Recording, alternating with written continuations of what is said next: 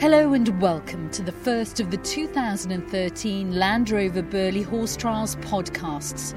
I'm Sam Lloyd, and coming up in the programme, we hear from the riders who tell us why Burghley is so special, including the thoughts of the defending champion. So I'm very much focused now on this week, Burghley here, and I'm pretty much wanting to win it. Even first, second, and third would be alright. We learn what it takes to achieve top marks in dressage. If it looks easy, if the horse is moving and carrying the rider in a really, not even spectacular, but really smooth and, and regular way, and everything looks like it was born to do it, it's doing it for itself, and the rider's just enjoying it, those are the best ones. While the event director gives us a taster of what to look forward to over the four days. There's so much on at the event, over and above the horses. Lovely trade stands at Burghley. Everyone comes to do their Christmas shopping. We've got a great food walk. I think we've got over 50 exhibitors in the food walk. So the shopping will be mammoth at the event. But first, the Land Rover Burghley Horse Trials is undoubtedly the autumn highlight in the equestrian calendar, attracting the top riders from all over the world. Set in the stunning grounds of Burghley House in Stamford, Lincolnshire, riders from 11 different countries are taking part, with five former winners. And there's no doubt this is a firm favourite for everyone. Oliver, Oliver Townend. Burghley's um, the four star event, in my opinion. I think it's probably the hardest competition in the world to win. Um, been lucky enough to do it once, so hopefully my time will come again not too far in the distant future. Nicola Wilson. It's something that we always look forward to. It's, it's fantastic to be here. It's always fantastic to ride at four star level and have horses competing at, at this level. And uh, yeah, it's very exciting. Andrew Nicholson. Burghley's my favourite um, event. You know, I've been quite upfront about that for quite a long time. There's, there's something about the place here, like we've driven in here this morning, and it, it's a very relaxed um, friendly sort of atmosphere when you first arrive. But it's not all about eventing at the top level, as event director Elizabeth Inman explains. There's so much on at the event, over and above the horses. Absolutely glorious weather at the moment. Lovely trade stands at Burghley. Everyone comes to do their Christmas shopping. We've got a great food walk. I think we've got over 50 exhibitors in the food walk. So the shopping will be mammoth at the event. We've also got a celebrity chat show area where all the riders go and um, talk to the public. Masses on for the kids. On Thursday, we've got the Pony Club team jumping in Ring 2 in front of Burghley House. The finals of our Dubarry Young Event Horse classes on the Friday. On the Sunday, we've got going moving to the racing. We've got Neptune Collonges and Kauto Star parading the main ring.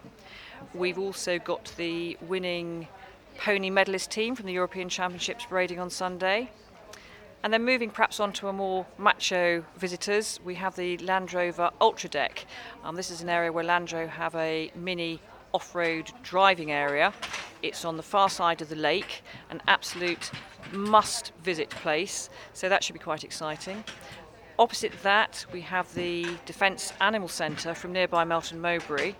They're also demonstrating the main ring on Thursday about how they train their dogs for military purposes. So there's an absolute bumper element going on at the horse trials over and above the horses. It's just generally a very relaxed and friendly, happy event, and that's what we want. We want happy competitors, um, happy visitors, and you can't go wrong if you work on that. So while fans enjoy the Burghley experience, for riders the focus has been on the first phase, dressage a test of obedience, discipline, and control. This takes real precision from horse and rider. Our reporter Ali Rowell caught up with Mr. Nick Burton, president of the ground jury, who are the judging panel. What we're looking for in the, the dressage test of event horses is supple, obedient horses with regular paces that are displaying correct training and equal flexion on both reins, ability to ride them with extension and collection to the level of an event horse, advanced medium level, we call it in England, with single flying changes. We're not looking for a Prix St George or Grand Prix horse in terms of what we're expecting them to do. We want the riders to uh, develop and train their horses in a very gymnastic and elastic way. Um, and so, this test for those horses that are trained in that way should present no problems at all. What are the, the, the horses, or what are the traits of those horses that really stand out? The ones that are going to come and finish in the top sort of three or four after the dressage phase? If it looks easy, if the horse is moving and carrying the rider in a really, not even spectacular, but really smooth and, and regular way, and everything looks like it was born to do it, it's doing it for itself, and the rider's just enjoying it, those are the best ones. So, on to the competition, and day one was dominated by Ingrid Klimke, who recently won team gold and individual silver at the FEI European Eventing Championships in Malmo, Sweden. The German, who's making her debut at Burghley, was the only rider to score below 40, with a score of 39 on FRH Butts Abraxas. Abraxas really did a very wonderful test. He was lovely, he was supple, but also very expressive. He listened to me all the time, and now we are together for so many years. It's always a great pleasure to come into the ring with him. It's amazing to think that you've, you've competed all around the world, but this is your first Burghley. What do you think of the whole thing? I'm really impressed. I mean, it's a wonderful, beautiful park. The fences are definitely outstanding.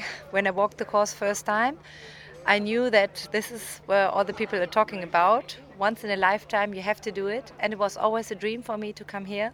I was now three times in badminton, but never here. So I said one of my dreams had to come true. That's why I'm here. And Ingrid's score looked hard to beat until Jock Paget, the third but last to go, entered the arena. And what an impressive performance from the New Zealander, who took the lead on 36.7 with Clifton Promise. And this is a rider who's having the most wonderful year, winning the British Open and badminton. Jock, congratulations. Yet another cracking test on uh, Clifton Promise into the lead. Uh, just talk me through first 10 there as well? Yeah, it's my first 10 at this level, and it's good that it's on Clifton Promise.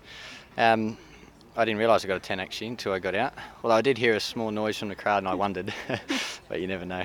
Um, as for his halt rein-back, I think. So, yeah, it's really good. He um, just seems so relaxed as well when the crowd cheered at the end. He just doesn't seem to be bothered by the atmosphere at all. He's done this a few times now and he's, he's an experienced horse, and I think that you know, he, it's almost like he knows it's time to focus, and he doesn't clown around too much at the big ones. You know, he goes to the little ones and plays around, has his fun, and then when he comes here, he does his job. So, what a fantastic start to this year's event! Join us next time when we'll be reflecting on the cross country, and we'll be going out and about to speak to the fans. So, until the next time, goodbye.